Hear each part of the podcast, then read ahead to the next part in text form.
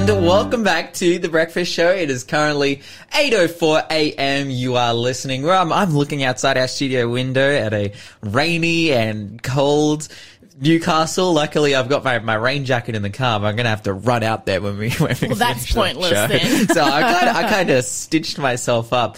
But, uh, yeah, praise God. And right now we are going to do a number of things. We're going to do a Bible study. We're going to look at some text messages. But first, we are going to have our next clue for the quiz.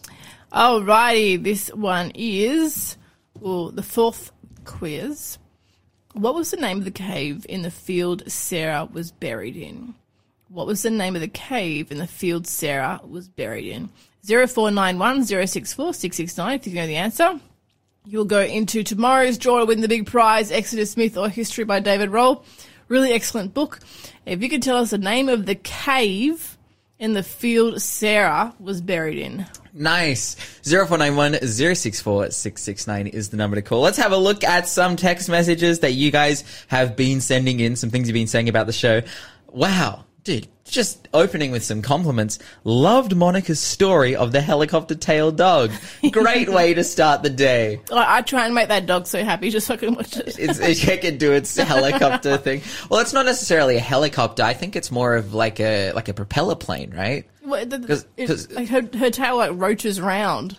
And because she sticks her bum in the air to wag it, like she actually puts her ah. head down. She stretches out her front leg. Ah, so it does look like a helicopter. yeah, yeah.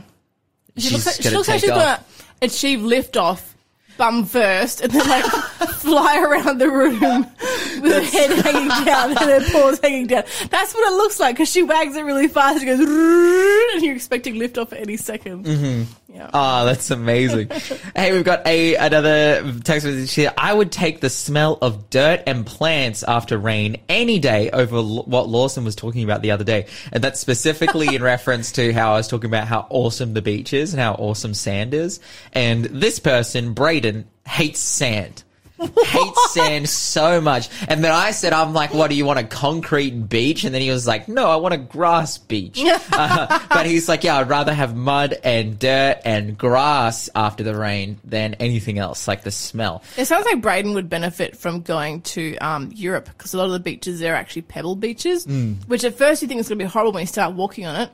Then you get into it and you realize sand doesn't get anywhere. Oh, the other thing that he was referencing here. So I did a story about how there is a museum in Europe that basically creates ancient smells. Okay. Like Oh. it takes like ancient, like not just ancient, but like, like old like books and whatnot that have been oh. like kept, like preserved Yeah. in cases and it like, goes in with like these AI sniffers to see what chemicals are there. And then in the museum, you can like step into a room that's like based on the industrial revolution in England and you will smell the smells. Now they were saying like, I was like, this is so interesting because you get to have that experience. But Lyle and Braden and a lot of listeners are saying, wait, isn't that super gross? Like, who would want to, who would want to walk into an industrial era or even like a medieval era European town and smell what's going on there? I want to. But- I don't care how gross it is. Sign me but up. That's the thing. I'm exactly the same. Yeah. I'm like, oh, but it's the experience. And I'm like, oh, it'd be cool if we could get the smell of ancient Egypt or something. Oh, but I think that would be almost impossible. Like, yeah, that'd be really, really hard. yeah, yeah. But I'd be keen, though. But essentially, like Braden is saying, nah, well, I would rather smell the dirt and the mud after the rain than um, tobacco from the Industrial Revolution. and I'm like, fair call. I'm like, fair enough. Fair Yeah, enough. fair call, It's like the same. Uh, rain release of fragrant plants when we consider that most of the plants today seem to have lost all their fragrance due to man trying to improve what God has Mm. made. It's still good to know that God's creation still trumps all. Amen. Amen to that. And so true. So many roses from the florist don't smell like Hmm. anything anymore. Oh, this is one uh, that was r- in regards to the story that we told about the head of the Satanic Church in South Africa becoming a Christian. It says God's love can reach anyone. If he can reach the high Satanist priest, he can reach you. Amen. Why don't you give it a go? He won't let you down. God will actually lift you up. What a takeaway. And Love I, it. I totally agree. That's and, our listeners doing our job for us right there. and I think Make like cool. we can agree with this because we know, like we've had that experience. Like both of us, producer Shell, the person sending in this text message, like people have this experience of being far from God and then the love of God, the truth of God's word coming into their lives and totally and utterly changing them. And you might be thinking, no, that can't happen to me. Well, that's the thing. Like, if it can happen to us, if it can happen to the person sending this text message, and if it can happen to the high priest of the satanic church in South Africa, it can happen to you. Amen. Praise God. Sri Lanka, 87 countries are going to have similar difficulties. Not having enough food will do that. I hope their situation will improve, but not sure how. W- world famine will hit us, all of us, in the next few months or years. It's part of the plan from the New World Order predicted by the Bible in these last days. Now, I- I don't know how much the New World Order is involved, but I do know that food shortage is definitely something that can take place. And I do know that it's something that comes from, like, it can come from lack of arability in, you know, a country like, you know, lack of land that actually grows stuff. Uh, but I was talking to a farmer recently and he was like, no, we actually, we have the ability to grow enough food for everyone. Yet, like, over and a sixth of the population of the world fu- suffers from food shortage. And it's like, well, why does that happen? Well, it's due to you know, economic instability and, and ultimately the means to be able to create this food. And I, I just see it as like, oh, like, you know, this is, this is very much a, a problem that we're seeing at the end of time that could be quelled, but isn't Yeah. because it was predicted. Yeah. Like, Yeah, this. I mean, this is the result of people relying on the supermarket completely and wholly and solely for all their food needs. yeah. Yeah, if you maybe grow your own, like start a veggie patch or a fruit patch in your backyard, you might end up living Mm-hmm. like a king for a while there, while everyone else is, you know, if this crisis hits. That's right. Well, it's definitely hitting Sri Lanka and a number of countries at the moment. Uh, praise, uh, praise the Lord um, for that priest getting out of the Satanic Church. God works in amazing ways, and true love wins. Amen. That's a bit of appropriation of love wins that you know we see within you know certain corners of society that they're pro- being proponents for. But yeah, we say true love wins. The love of God wins.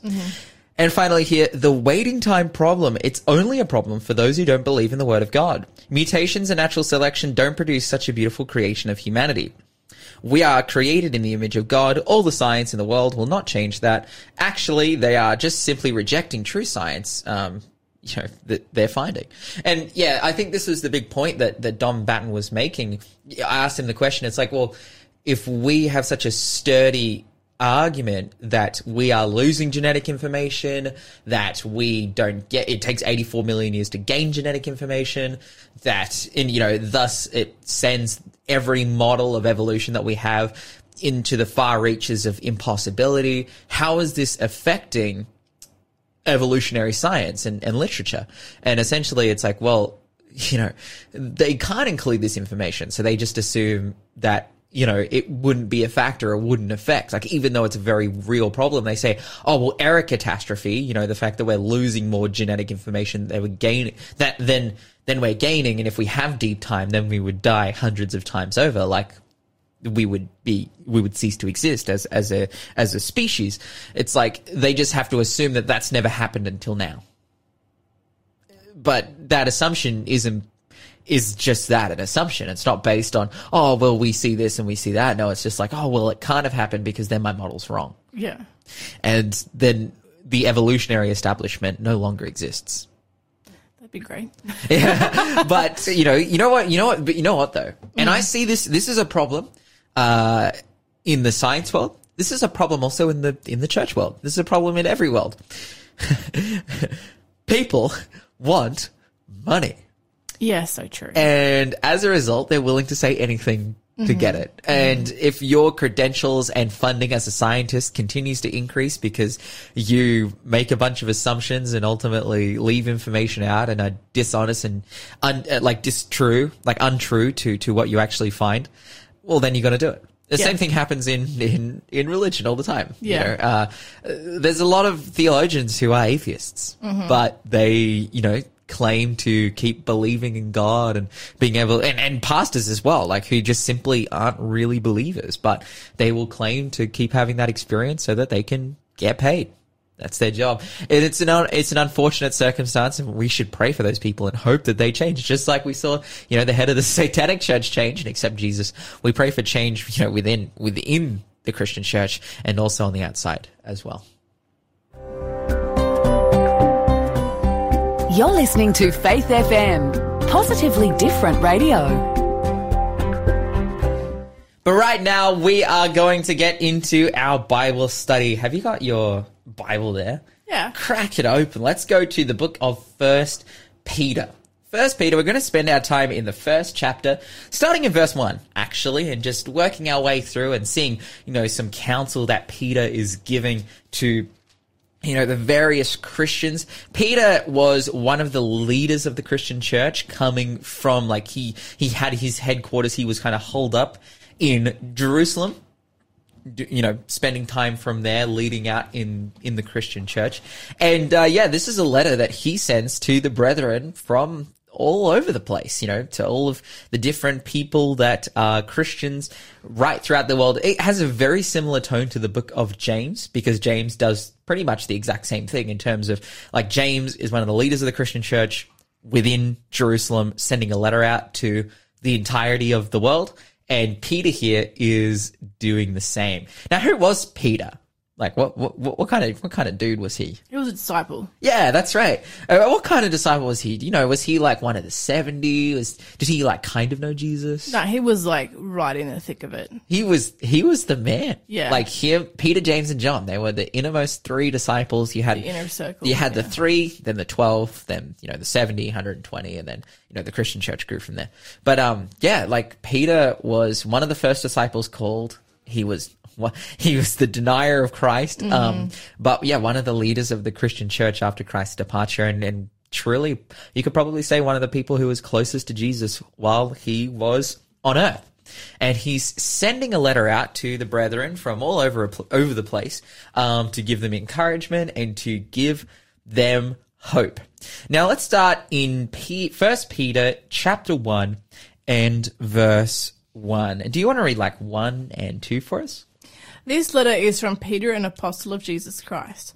I am writing to God's chosen people who are living as foreigners in the provinces of Pontus, Galatia, Cappadocia, Asia, and Bithynia. God the Father knew you and chose you long ago, and his Spirit has made you holy. As a result, you have obeyed him and have been cleansed by the blood of Jesus Christ. May God give you more and more grace and peace. Mm, Awesome. So, Peter here is writing this book to the, in my Bible, it says the dispersion. In your Bible, did it say the scattered or did it, what did it say? Who are these people? Like, why are they in the various places that they're living in? Uh, they're foreigners, and um, yeah, it, just, it doesn't say whether or not they've been scattered or like they just said that that God's chosen people who are living as foreigners in these in these different providences. Yeah. So they're living as foreigners in different provinces. So they've been dispersed out to these places. They have, they were previously somewhere probably closer to Jerusalem. Christians around that place. In my Bible, it says, you know, um, to the pilgrims of the dispersion. Ah, which is these Yeah. people have been dispersed. Now, why is it that these Christians who were previously in Jerusalem have ended up in these various different nations in Asia Minor, in Greece, and in Europe? good question.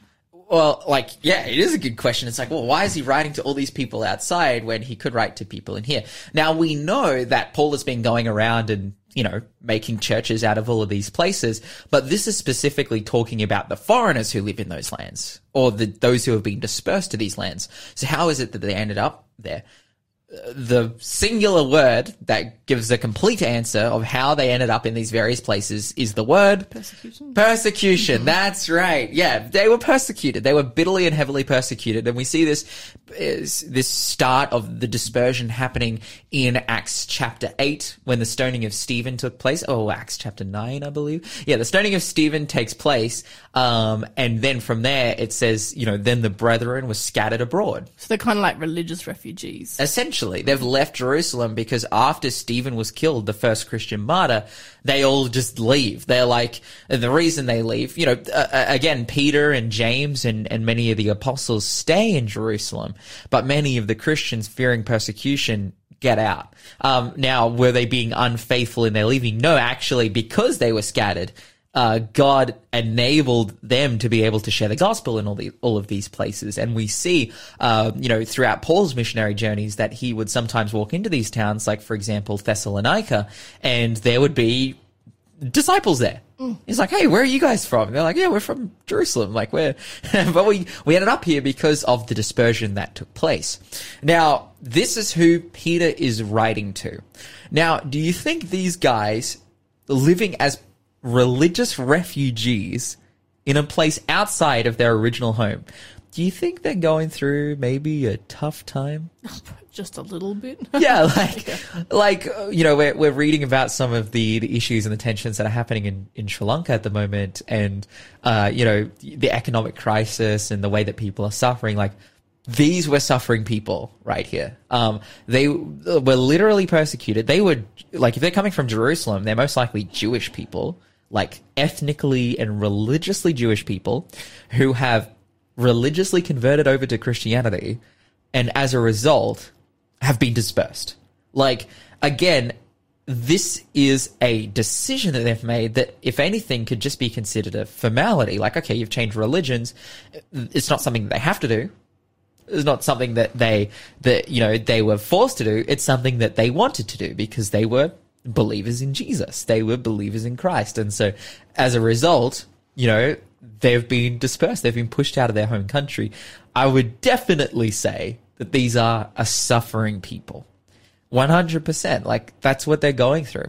Now, let's see some of the advice that, uh, you know, some of the conversation, some of the advice that Peter begins to give to them. Let's start in verse 3. And you want to read from verse 3 to verse 6 for us.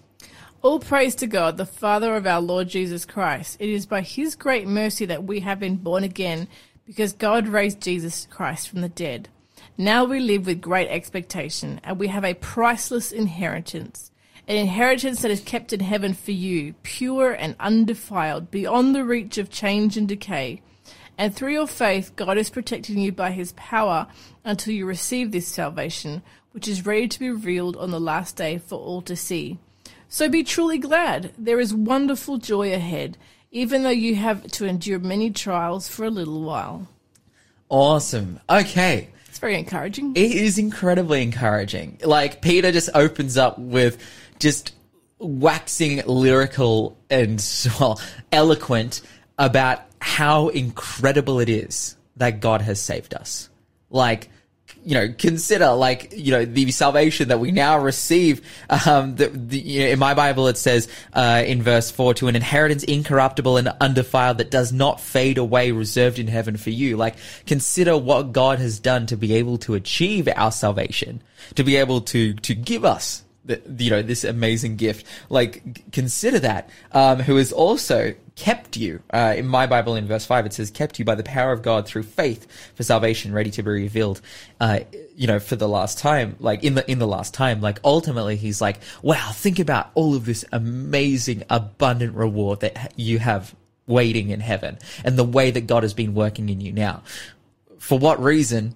Uh, and it, like, and you know, it says greatly rejoice, um, because in, in my Bible it says, you know, you have been grieved by various trials.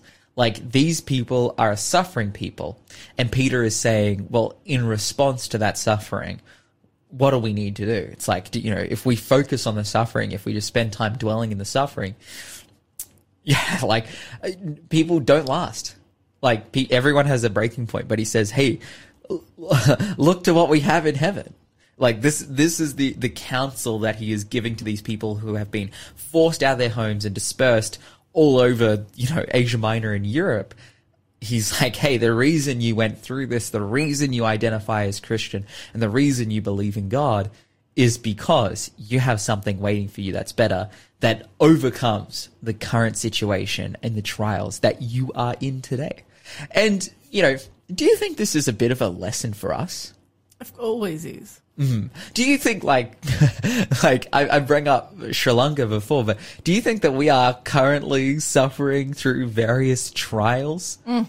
in the world that we live in? Absolutely. Even here in Australia, in a developed country, mm. like really, like we are so blessed to live here, you know, to live in a place where there's relative freedom of religion, more so than a lot of other places in the world, uh, where there is money, there are creature comforts and whatnot. But, but, simultaneously, you can, you know, have all the money and the creature comforts and the food. Um, and then you can be evacuated from your house four times in one year because of flooding if Yeah. you live down in Sydney.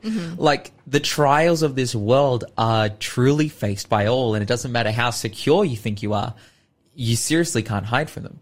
But to get through them, the you know the only option that we have is, as you know, what's what Peter is revealing here, is to consider the salvation that we've been given. You're listening to the Breakfast Show podcast on Faith FM. Positively different. We have come to the time now where we are going to do our final question for the quiz. In which book is Jesus referred to as King of Kings and Lord of Lords? Mm, 0491 Give us a text or a call. Is the is the answer the Bible? No, it's not. What? I mean, this book is in the Bible. Ah, okay, okay, okay. But in which book is Jesus referred to as the King of Kings and the Lord of Lords? Which book of the Bible, I should say? Yeah, good things. Yeah. Awesome. And if you know the answer to that one, you can give us a call or a text 0491 064 669 and you'll be able to win Exodus, Myth or History by David Rohl. Hey, I just had a text message that came in. That was just, just from Braden. He's like, Lawson, I was going to say you got the wrong story. I would like to clarify. I don't hate the sand, just the fact that it gets in everything. And walking across hot sand hurts, but pebbles wouldn't be any better. But grass would be. No, pebbles are a lot better. Braden, you have to try it out. No, I, don't, I, I agree Yeah, with. when I first got to, like, I was swimming in like off the coast of uh, the French Riviera, and Oh, um, okay. listen to me go, and also Croatia, where it's like all pebble beaches. They don't have sand beaches, and when you get there, you're like, this is going to be horrifying. Like you feel like you're going across rocks in barefoot, but it's actually really great. Like it's not that hard on your feet, and then sand doesn't get anywhere. You just put your towel down, you sit on your towel. Then once you're in the water, like you don't have to like walk the floor, and it's, it's really good. Like it's so clean. And then when you don't when you leave, you just pick up your towel and you go, and there's like no mess, no fuss, no no stuffing around. there was a pebble beach where I lived in Cartagena and I really disliked it. Maybe it was the wrong kind of pebble. Beach. Yeah. it- They're like also, smooth pebbles. but then also, They're uh, like little little pebbles. down in Almeria. Now, Almeria uh, in Spain is where they film all the spaghetti westerns, or where they did film it. It's basically a desert in Spain beside the beach. And it's like when they made the spaghetti westerns, like making, like Italians making western movies pretending to be on the frontier, they would go to Almeria. But it's right next to the beach, and the beach there's really pretty, except that there's rocks in the beach everywhere, and you'll just be running on the beach and then kick your toe on a massive rock. Like it's the worst. Yeah, the, pebble beach just solved that problem because it's all rocks. I think the only way for us to solve this is if we just pack up the studio and go to France. Let's go, guys. yeah, on Bastille Day. Tomorrow we'll be broadcasting from a pebble beach. That's right. Well, hey, hey, also, I wanted to remind you guys 0491 064669 is the number that you can call or text if you have a question. We do a section called Question of the Day. If you have any questions, text them in and we'll answer them. Live on air. Well, we'll give it a red hot crack, but you can ask any questions about the Bible, about religion, about beliefs, any kind of burning questions that you have. Give us a text or a call 0491 064 669. Awesome stuff. Well, hey, let's get back into First Peter and consider what he's talking about in regards to trials. Let's go to we. Let's pick it up in chapter six, and you want to read from. Uh, sorry, not chapter six, verse six, chapter one, verse six, and you want to read from verse six to verse nine for us. So be truly glad. There is wonderful joy ahead, even though you have to ens- endure many trials for a little while. These trials will show that your faith is genuine. It has been tested as fire tests and purifies gold, though your faith is far more precious than mere gold. When your faith remains strong through many trials, it will bring you much joy, much praise, and glory, and honor on the day when Jesus Christ is revealed to the whole world. You love him even though you have never seen him. Though you do not see him now, you trust him, and you rejoice with a glorious, inexpressible joy.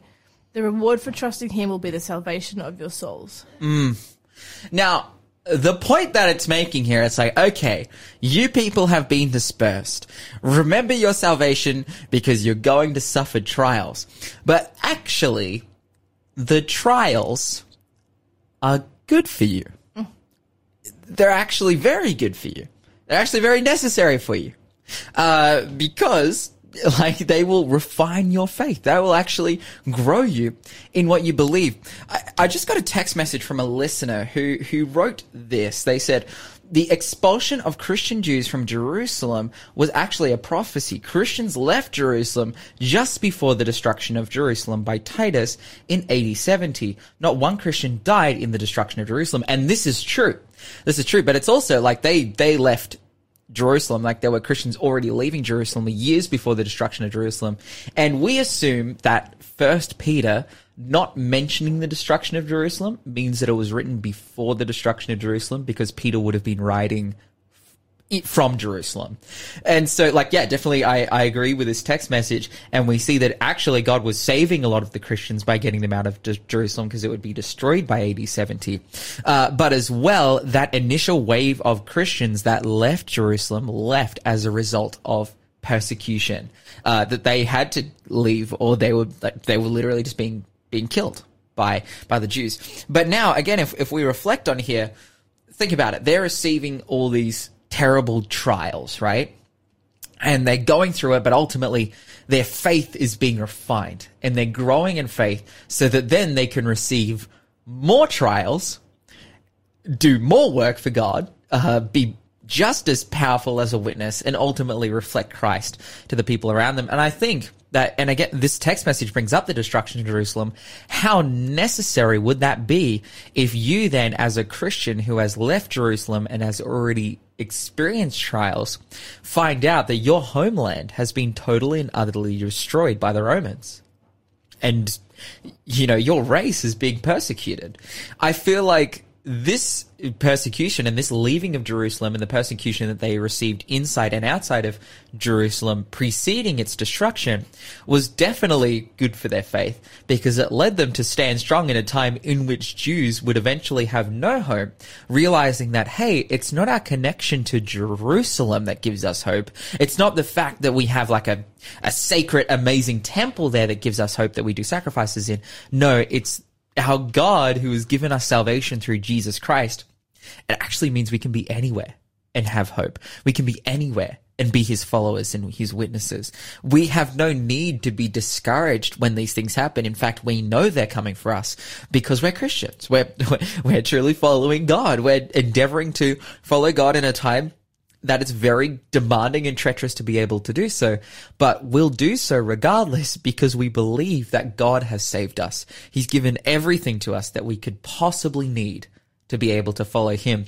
And, uh, and, and friends, um, yeah, in terms of the world that we live in, and you know the comfort and, and whatnot that we currently experience here in the first world where well many people aren't experiencing that around the world as a result of their faith. You know we could get Etienne McClintock from Voice of the Martyrs on our show almost every day of the week to share a news story. We get him on once a month but we could get him on every week to share a new story of Christians being persecuted in a different area of the world for their faith, whether it's Afghanistan, China, North Korea, you know, any one of the a lot of the Southeast Asian countries. Um, yeah, we, we could go through like all the persecution that Christians are receiving, but r- regardless, it's like, okay, but actually, you know, is this world our home? You know, should we be surprised that, oh, it just as the Jews did at this time, like we'll get forced out of places of living or persecuted or whatever it may be for our belief in Christ? No, firstly, this has already happened. But secondly, it also means that we are looking forward to a time in which we will have a true home where there will be no more force, where there will be, you know, no more, um, persecution and that home is heaven that's the counsel that God gives to these people at this time, and that's the counsel that we should hold on to as well. We look forward to a time in which there will be no persecution. And that's what gives us the strength and the ability to get through persecution today, to get through our trials, our temptations, and our struggles today. That's the power that we have, knowing that, wow, Jesus is coming back soon. He has saved me and he's given me everything so that I can experience his love. You're listening to the Breakfast Show podcast on Faith FM. Positively different. We are going to get into some answers for the quiz. Okay, so question one was complete the verse faith without works is dead. Uh, Jesus was crucified between two thieves. Higgaion in the Bible is in the book of Psalms. Uh, Sarah was buried in the cave called Machpelah um, in a in a field. And uh, the book that you will find Jews referred to as King of Queens and Lord of Lords is Revelation. So if you got those answers correct, congratulations. But right now it is time for Question of the day. How will we see the sun, moon, and stars in heaven if there is no night? This question comes from our listener, Karen. Thanks, Karen, for sending that one in. It's an interesting question. Hey, um, the the presence of the sun, moon, and stars, and how they relate to days and times and night and day and all of these different things has been one that has perplexed people from the Bible. Uh, this starts all the way back in Genesis, because in Genesis, the first day, light is created. There's a couple more days of creation, and then on the fourth day, the sun, moon, and, moon, and stars are created. And people are like, wait, how are there days if there's no sun, moon, and stars. What we see there, uh, what we can see from like this account in Genesis is that days aren't necessarily defined by whether the sun rises or not. That's a symptom of a day going past, but essentially God gave uh, what, like God had a period of time that he called a day. What we would call 24 hours. The fact that it's 24 hours, it could be 10 hours, it could be one hour. You know, the 20, the division of a day into 24 hours is an arbitrary division. But what we understand to be 24 hours, that period or length of time was a day. That was then a symptom of that definition was that there was sun, moon, and stars that were created to cycle uh, within that day, particularly, you know, the sunrise and the sunset as the earth spins. Now, when it comes to Revelation, the Bible says in verse 5 of chapter 22, there shall be no night there. They shall need no lamp, nor light, or the light of the sun. Or, for the Lord gives them light, and they sh- and they shall reign forever and ever. So essentially, there won't be any night in heaven. This is what Revel- Revelation is putting forth. There won't be night in heaven because there's no, there, there won't be a night because God's light will always be shining. Now, we are living in a situation in which that is not currently happening. You know, there is night because we don't see God's light. But it's interesting that in various different times in which the presence of God was among people, it actually gave them light throughout the night. Whether you think of the pillar of fire in the book of, you know, Uh, Exodus that followed the Israelites, or whether you, you know, you see the angels coming and meeting the shepherds and giving off a great light that startled them. Wherever God's like, you know, visible presence is, there is always overwhelming light. And in, co- in the context of heaven, there will be overwhelming light around. Now, does that mean that sun, moon, and stars will not exist? I don't necessarily think so. The reason I don't think so is because there was sun, moon, and stars in the original creation of the world, and was God's visible presence amongst the original creation? The answer is yes, because the first thing that God said when in creating the universe was, let there be light, before he created a sun, moon, and stars. Now God's visible, you know, his presence is there with them. Therefore, there won't necessarily be a night because days won't be defined by the sun going up or down, but rather that 24 hour period. The next question comes up, will there be days in heaven? We know that there will be because uh, uh, Isaiah 66, when talking about heaven, says that we will meet from Sabbath to Sabbath, new moon to new moon, which is defined by days. So there will be days, there will be 24 hour periods of time that we will go through. But, you know, will there be a completely pitch black night? Well, it seems to indicate from Revelation 22 that there won't be. Does that mean there will be no such thing as darkness? Like, is literal darkness like the presence of evil? I don't entirely think so. I think there could potentially be dark places. And I think that we'll have access to the rest of the universe where we'll be able to see that. But in terms of our Earth, I think there will be sun, moon, and stars. I think that they'll be around. We'll be able to see them and explore them. And it's going to be amazing because we're going to be in heaven.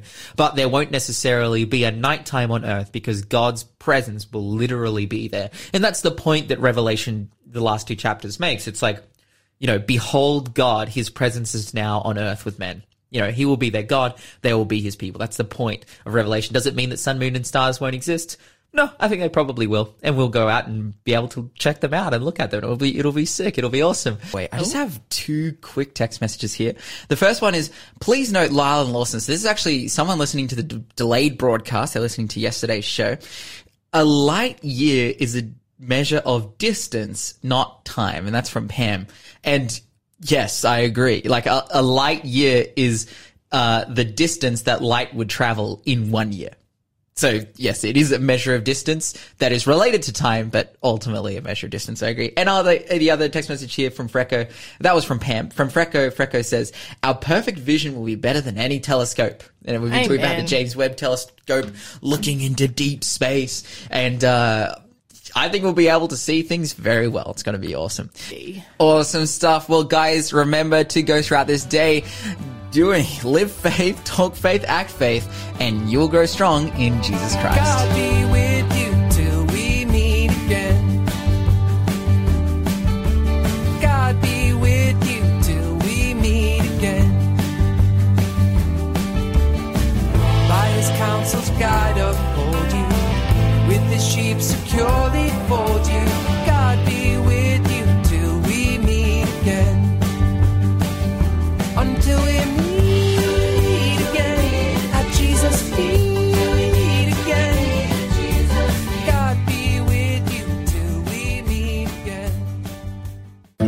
For being a part of the Faith FM family. Join our community on Facebook or get in touch at 1 800 Faith FM.